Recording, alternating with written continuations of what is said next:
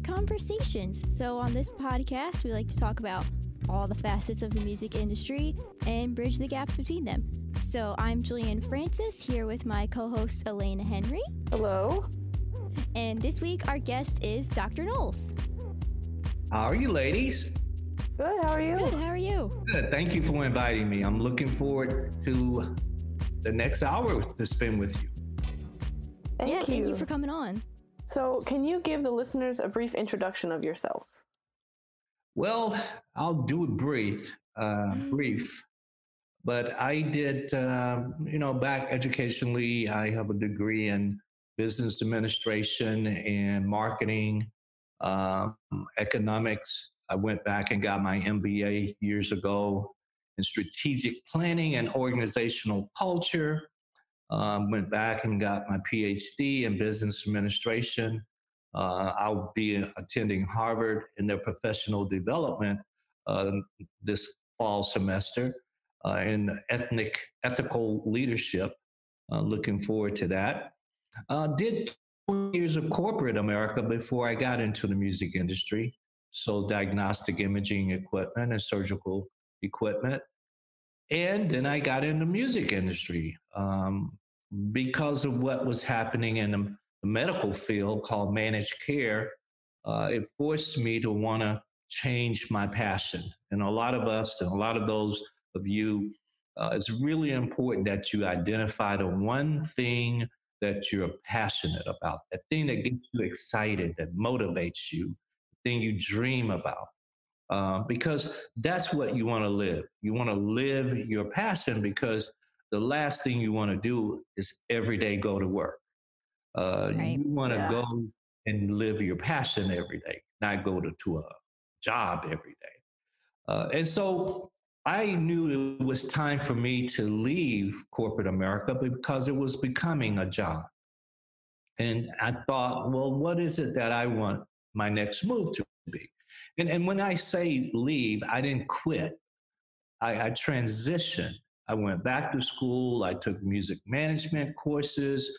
I took uh, public speaking courses. I took music production courses, publishing co- courses, so that I could gather knowledge. But more importantly, I went to every seminar I could get my hands on, just so that I could also build relationships in the music industry, which is critical for success. And so now it's been right at 28 years uh, in the music industry. You guys know Beyonce and Solange are my daughters. I created Destiny's Child, uh, but I've done much more than that. You know, I, the last albums of Chaka Khan and the O'Jays and Earth, Wind and Fire and Cool and Gang, uh, Dionne Farris, and I can go on and on. Um, on my label with 4,000 songs on that catalog. And then there's Music World Film and TV that you'll hear more about in the upcoming year. Uh, we'll have a Destiny's Child musical uh, that when we get back to, to life as it was, uh, or as it's gotten better when it comes back, I hope. Uh, but that will be announced soon, as well as documentaries and some other film and TV. So, in a nutshell, I'm a college professor, 12 years now. Um, I've actually lectured there at your school. Uh, and so I'm excited about uh, continuing this year. I'm at uh, Prairie View A&M University teaching sports event and entertainment marketing. So that's who I am. Well, thank you. So, can you tell us how you um, got about starting Music World Entertainment? Well, one that day that I knew that I no longer had a passion uh, for corporate America and what my my position was at the time, I had to first ask what was I passionate about. What what what was that one thing? And as a kid, I um, my mom made me play the piano, learn take piano lessons. I hated it. I absolutely hated taking piano lessons. Uh, but now I love it. I wish I had continued actually, um, but it just wasn't cool. Uh, and, and as growing up, I was in a boy band, and you know we did it for fun. Uh, but most importantly, my my my dad made me his DJ because on Sundays he would, after Sunday dinner, want to dance with my mom, which was uncomfortable for me as a kid, watching dance.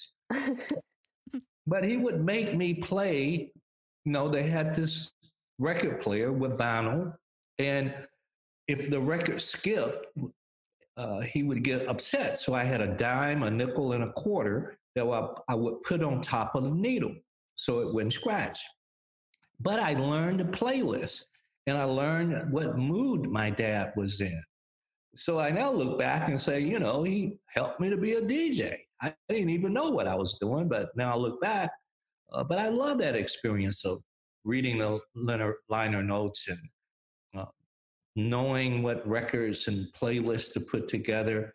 Uh, so I always loved music, and and that was the first thing was to do what I love, and that's how I started Music World Entertainment based on passion. And at the same time, Beyonce uh, was a little girl, and and they had lost on Star Search, which is like American Idol.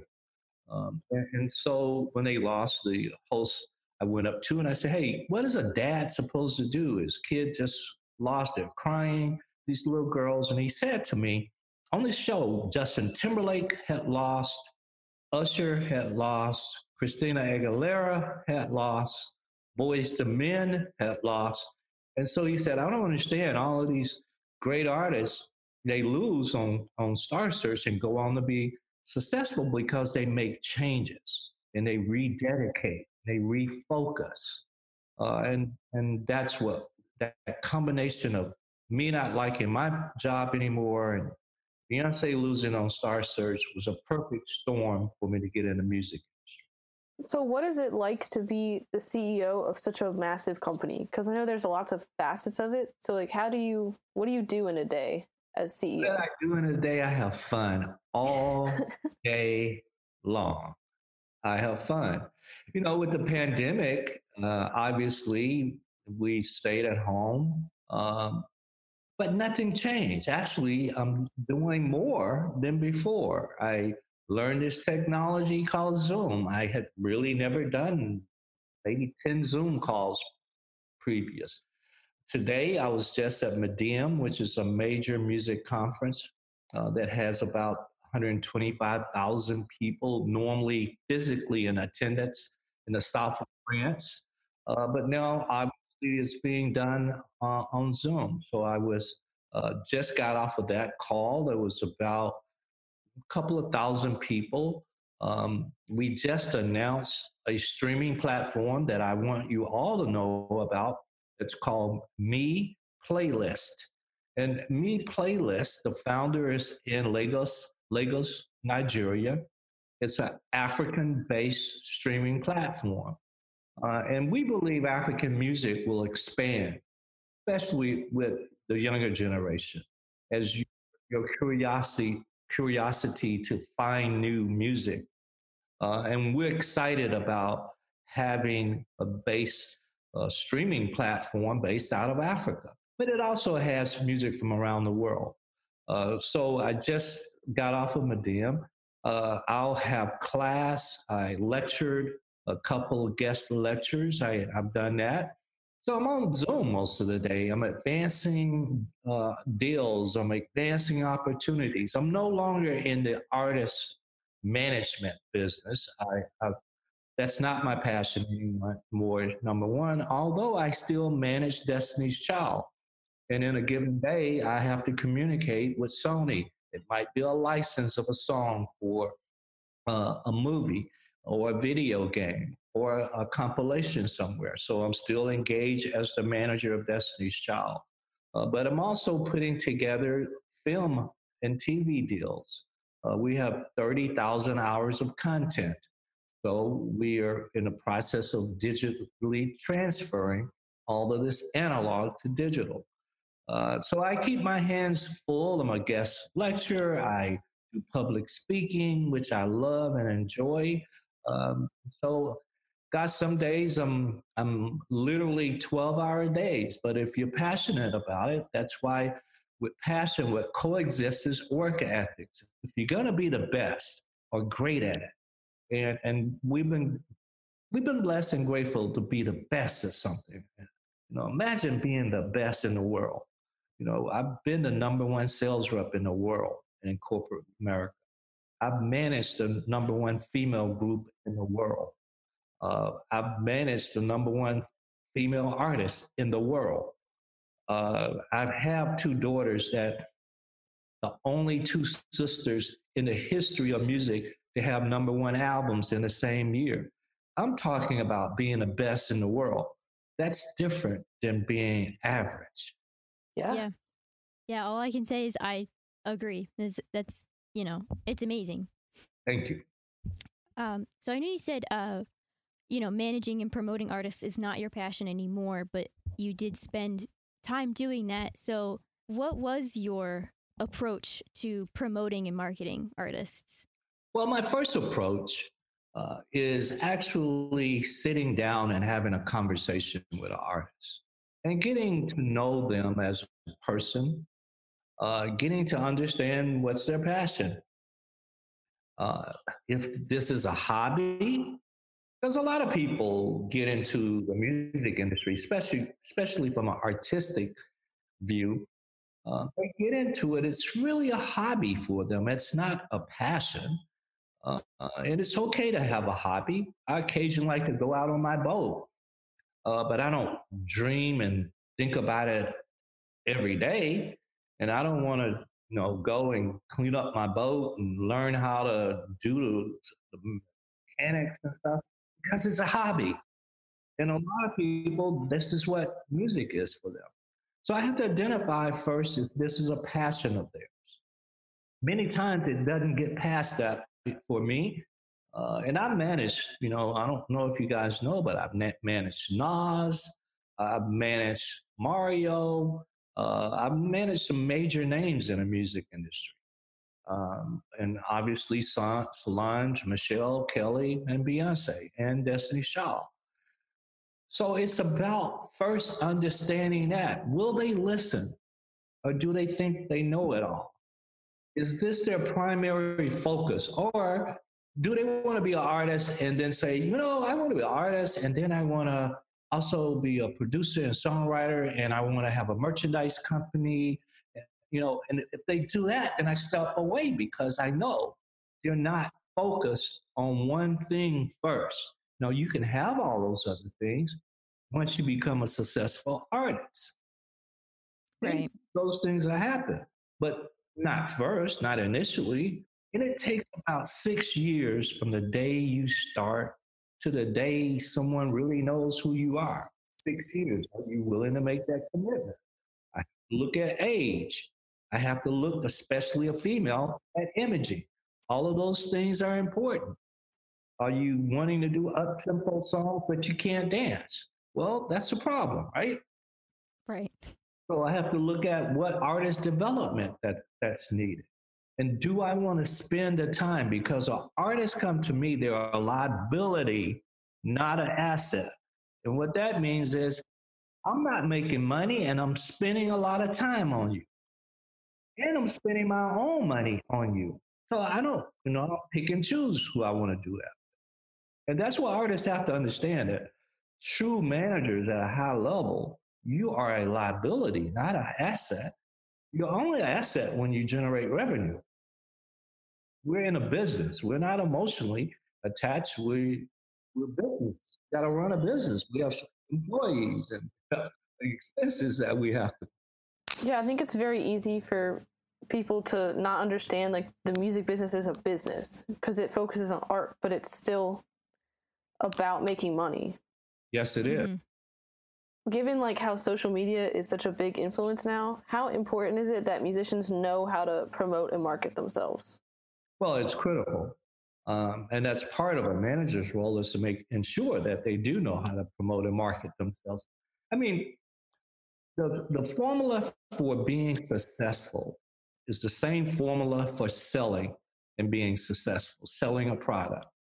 He or she who has the most audience will sell the most. So if your audience combined is only 10,000 people and someone else's audience combined is 100,000 people, we have a conversion rate that we use. It's typically 1% or 1.5%. So it's very easily, we can very easily determine what your conversion rate will be for a concert, for streaming, because it's going to typically be 1%. Now, if you got a really huge, uh, you know, like a Beyonce, it might be 7 or 8%. But typically it's 1% of all your numbers. Those are the people that's going to buy your t-shirt. Those are the people, that's the percent that's going to buy your ticket or stream your, go and stream your music. So you have to build and develop this audience. And it's an ongoing thing, as you know. Uh, and it requires work, as you know. Constantly engaged with social media because it is that engagement and the audience know if you're truly engaged or not.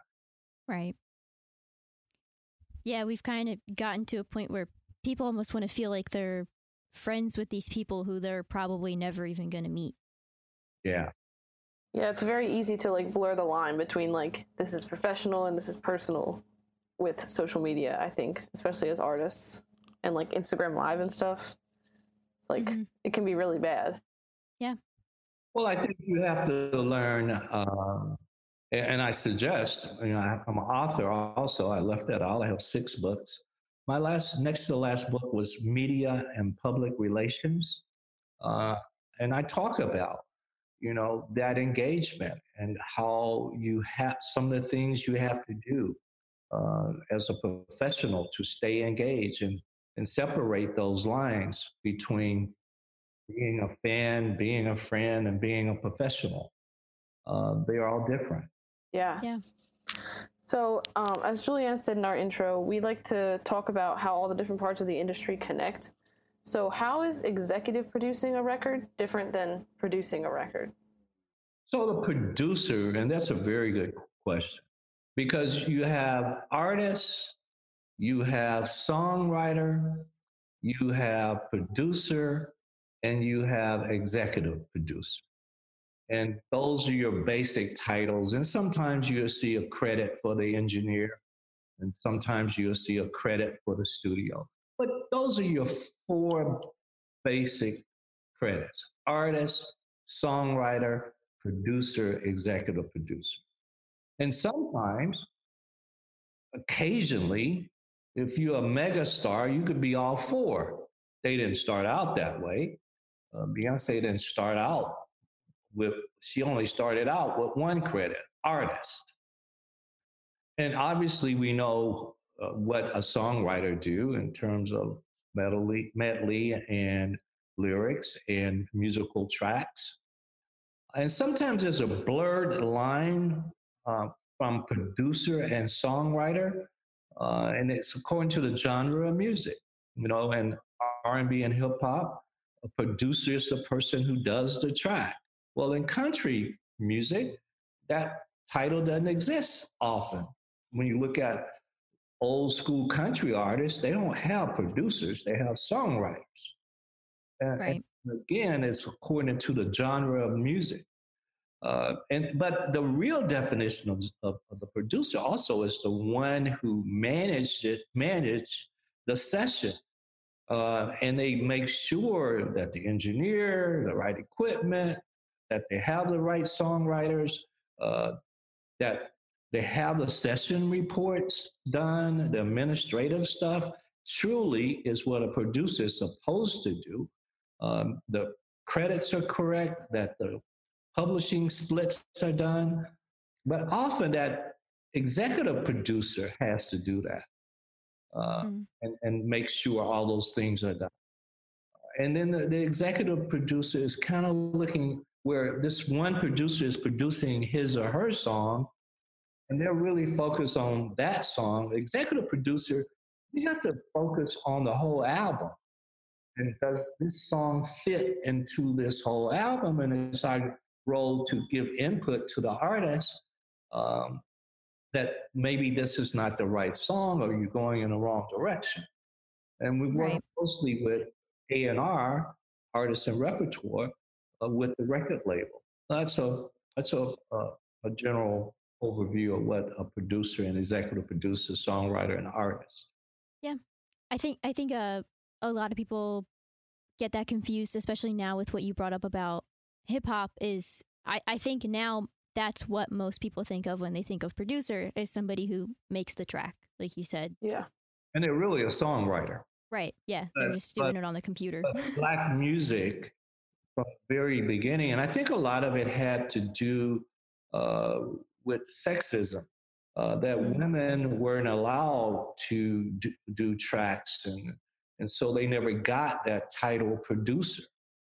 Um, and I, I often talk about that and fight for women's rights in, in that regards. Yeah, I think I was looking at some statistics of the people who won Grammys, and of all the records that have won Grammys, I think 8% of the producers on those records were women from like, I think a span of 12 years. And that's my point. Yeah. And they didn't have managers and they didn't have record label executives that fought for them. Yeah. So, what traits would you say make a successful artist or music industry professional? Well, I, let's deal with one at a time. So, an artist, what are the traits? Um, passion is a trait for both. Um, work ethics comes with passion. It coexists if you're passionate. Uh, I think the uh, ability to not be afraid to take risk. So I think risk taking. Well, a successful artist is not going to want to do it like everybody else um, that they're going to want to think outside of the box and not get boxed in. Well, this is the hot thing right now. This is the hot beat right now. Well, everything is now 98 beats per minute. Oh, well, and they decide, well, I'm going to do something 80 beats per minute. You know, mm-hmm. it's, it's being different. Uh, I think successful artists understand the word team and, and building a team around them, starting with their manager, who's the most important person after the artist on the team, picking the right record label, getting the right entertainment attorney, getting the right business manager, getting the right publishing company. You know, that's that team that's surrounding the artist and their success. Uh, I think planning uh, becomes an important part for artists, like planning out their career. Uh, what genre of music does that match the genre of music and who they are? You know, you see a lot of people going back to the example, uh, do an up tempo song and they can't dance. Like, that's not a good look. Right. And we know some artists that uh, that hurt their career, uh, that they couldn't perform because you know dancing is part of performing. Uh, so those are some of the traits: listening, uh, wanting to be the best at what they do, uh, and knowing that they're going to make mistakes and and not quitting. Understanding that mistakes is an opportunity to grow and not a reason to quit. And trust me, in this music industry, you will make mistakes you will hear people tell you no. You'll hear people tell you we're going another direction. You will hear, hear that repeatedly in a creative industry. So those are some of the things for the artist. Now, the second one was industry professional. Well, a lot of that is it really falls also for the industry professional. Um, not so much as making the record, obviously. That's going to fall more on the artist, the creative process. Uh, but the business process is also about knowledge and experience.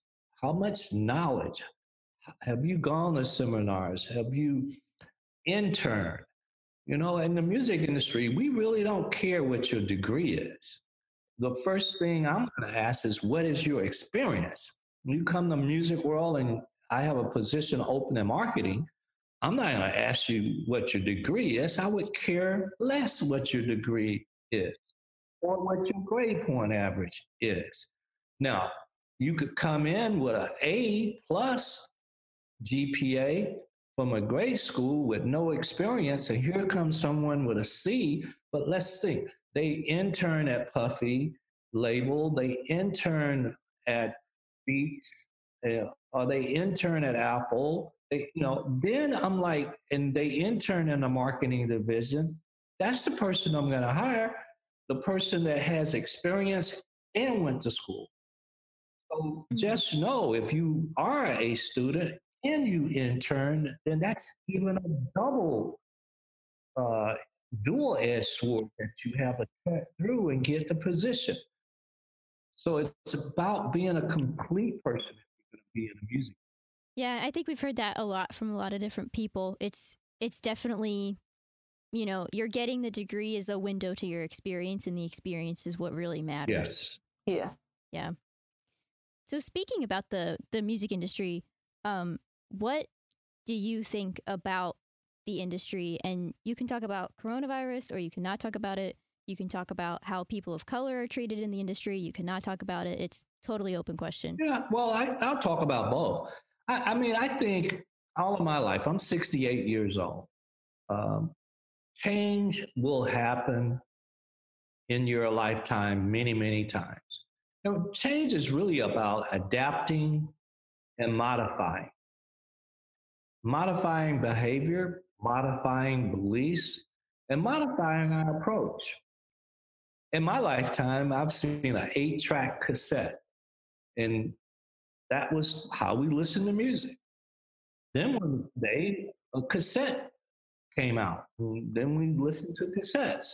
Thought that would be the way we always listen to music. Then one day, somebody came out with a CD. What is this thing?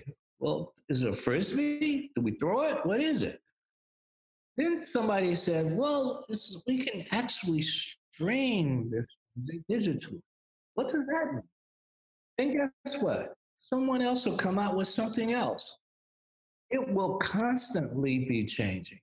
And that's what has happened with the coronavirus. It's taught us to do it a different and more effective way to modify, alter, and adapt. Yeah. Modify, alter, and adapt. That's what coronavirus has given us. If I'm a songwriter, and songwriting is about, and I, I talk about songwriting, I'm fortunate that I've written, and co-written, not by myself, but I've co-written a number one song on Billboard charts, uh, Survivor by Destiny Child. When you have life experiences, that's when you become a great songwriter you can't write about love truly if you've never been in love.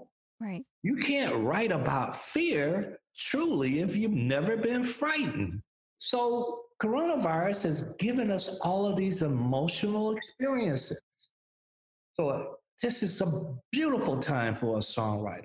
While they were forced to sit at home, scared that they were going to get it, or their parents was going to die, or their grandparents were going to die, you know, stuck at home and can't interact with friends and no that's a wonderful time for a songwriter. It's a wonderful time for an artist to write a song or learn how to play the guitar.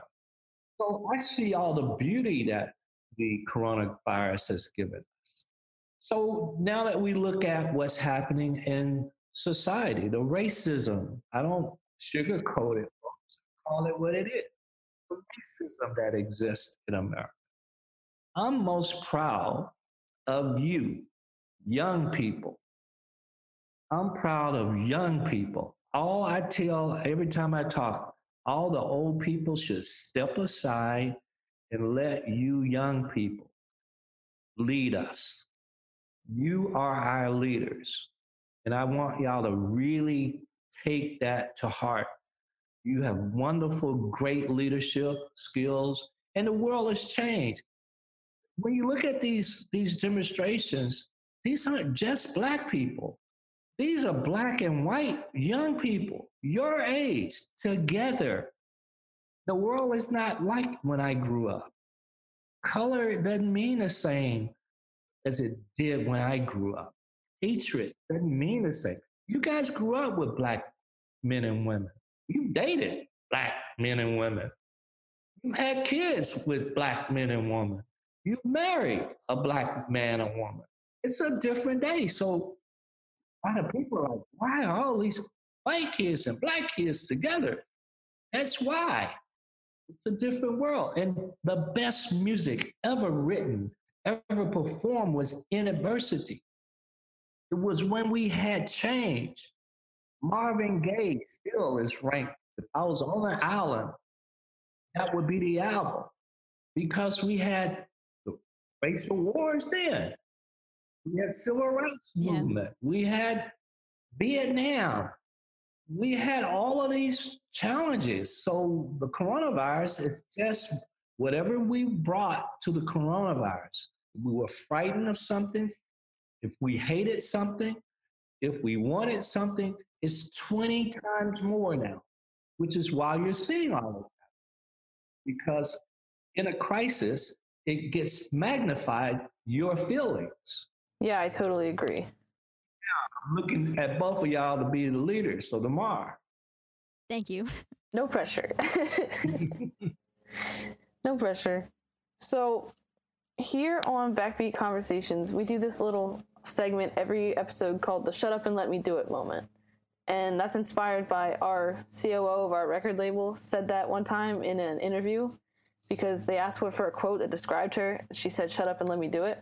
And so we feel like in this industry, there's often a moment of unexpected validation when you realize how much you've grown. So the shut up and let me do it moment is the time where you felt comfortable enough and that you knew enough to say, shut up and let me do it. I can do this. So can you tell us your shut up and let me do it moment? The first time, Anytime. because I often say that a lot. Shut up, let me. Whatever time you want. oh wow, gosh. Well, I, I believe I, I have this thing of entrepreneurship and, and what that really means, entrepreneurship. And for me, and how I've ran Music World over these 28 years, is I want to know every position at my company. And I want to do every position in my company because I can't manage my staff if I don't know what they're supposed to do. And I want to be better at it than they are. And so I put the effort, the time, and the energy to be great. And it takes a lot of time, effort, and energy. Most people don't know that every Destiny's Child concert, live concert, I ran the front of the house. The first three Beyonce live concerts. World, these are worldwide concerts. Largest one was 150,000 people in Brazil. I did her vocals at the front of the house because when Destiny's Child went on their very first tour with Boyz II Men, we didn't have a sound engineer. And so we had to pay the second guy for Boyz II Men. And he didn't know all the girls' vocal ability and who was talking and who in between songs. And it was a hot mess the first five days. And I said, I've got to do this. And I learned it. So that would be my first one was on the Boyz II Men tour. Shut up, I got this. That would be my first. Yeah, that's a good one. Because that was just, you had to do it. You had to just Yeah. jump in and do it. Or it would have failed. Yeah, Right.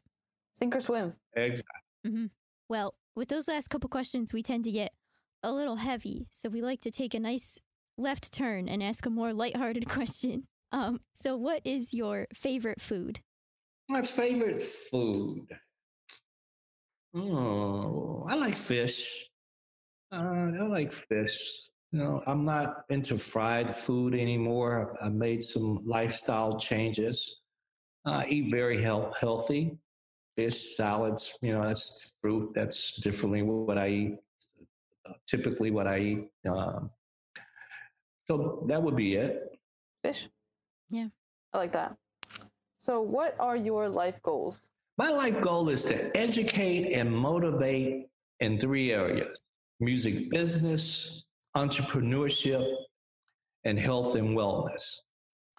Did you notice I did not hesitate when you asked me that? Because I know what I'm passionate about. And when someone asks you, what are you passionate about? Which is what you asked me, what are my life goals? Mm-hmm. Uh, I want to live my passion. That's my lifetime goal. And I didn't have to hesitate because I know what I'm passionate about. Uh, and you should not have to hesitate when someone asks you that because you know what you're passionate about. Your lifetime goal, you should know.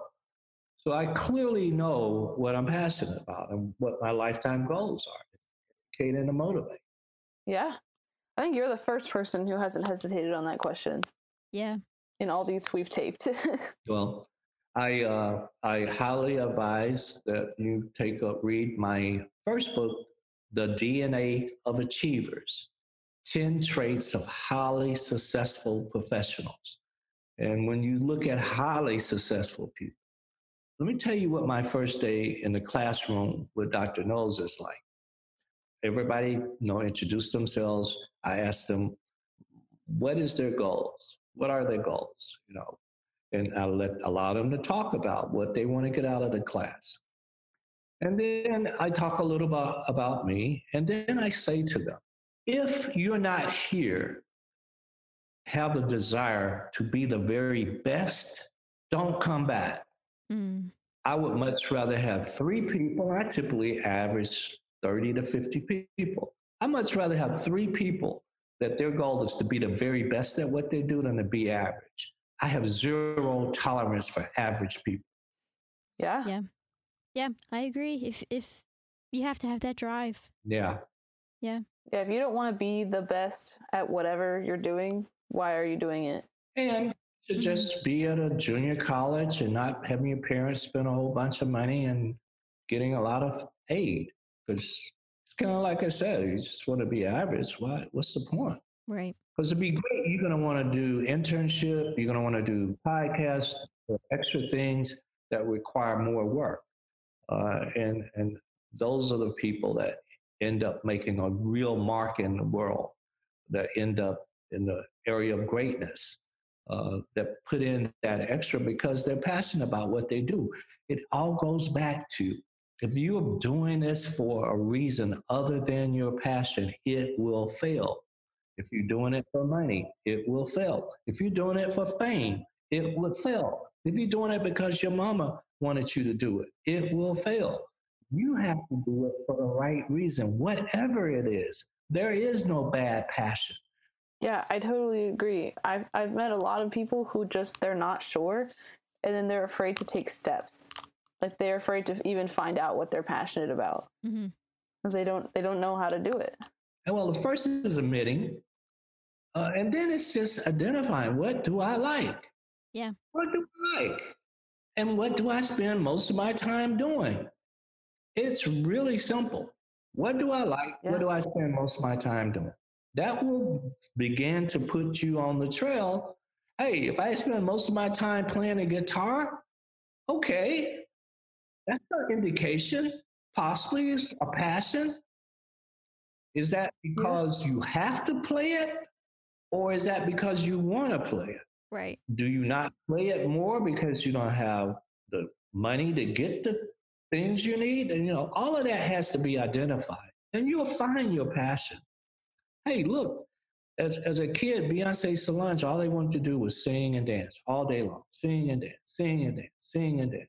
And so as a parent, uh, me and my former wife, who's my friend now, we said, hey, we have to surround the kids, see if they like this. And I'm not like it, but love this. So we got to uh, put them in dance lessons, uh, put them in a dance troupe. They took vocal lessons. You know, they took uh, they were in the plays in school. And, and that was what they were passionate about.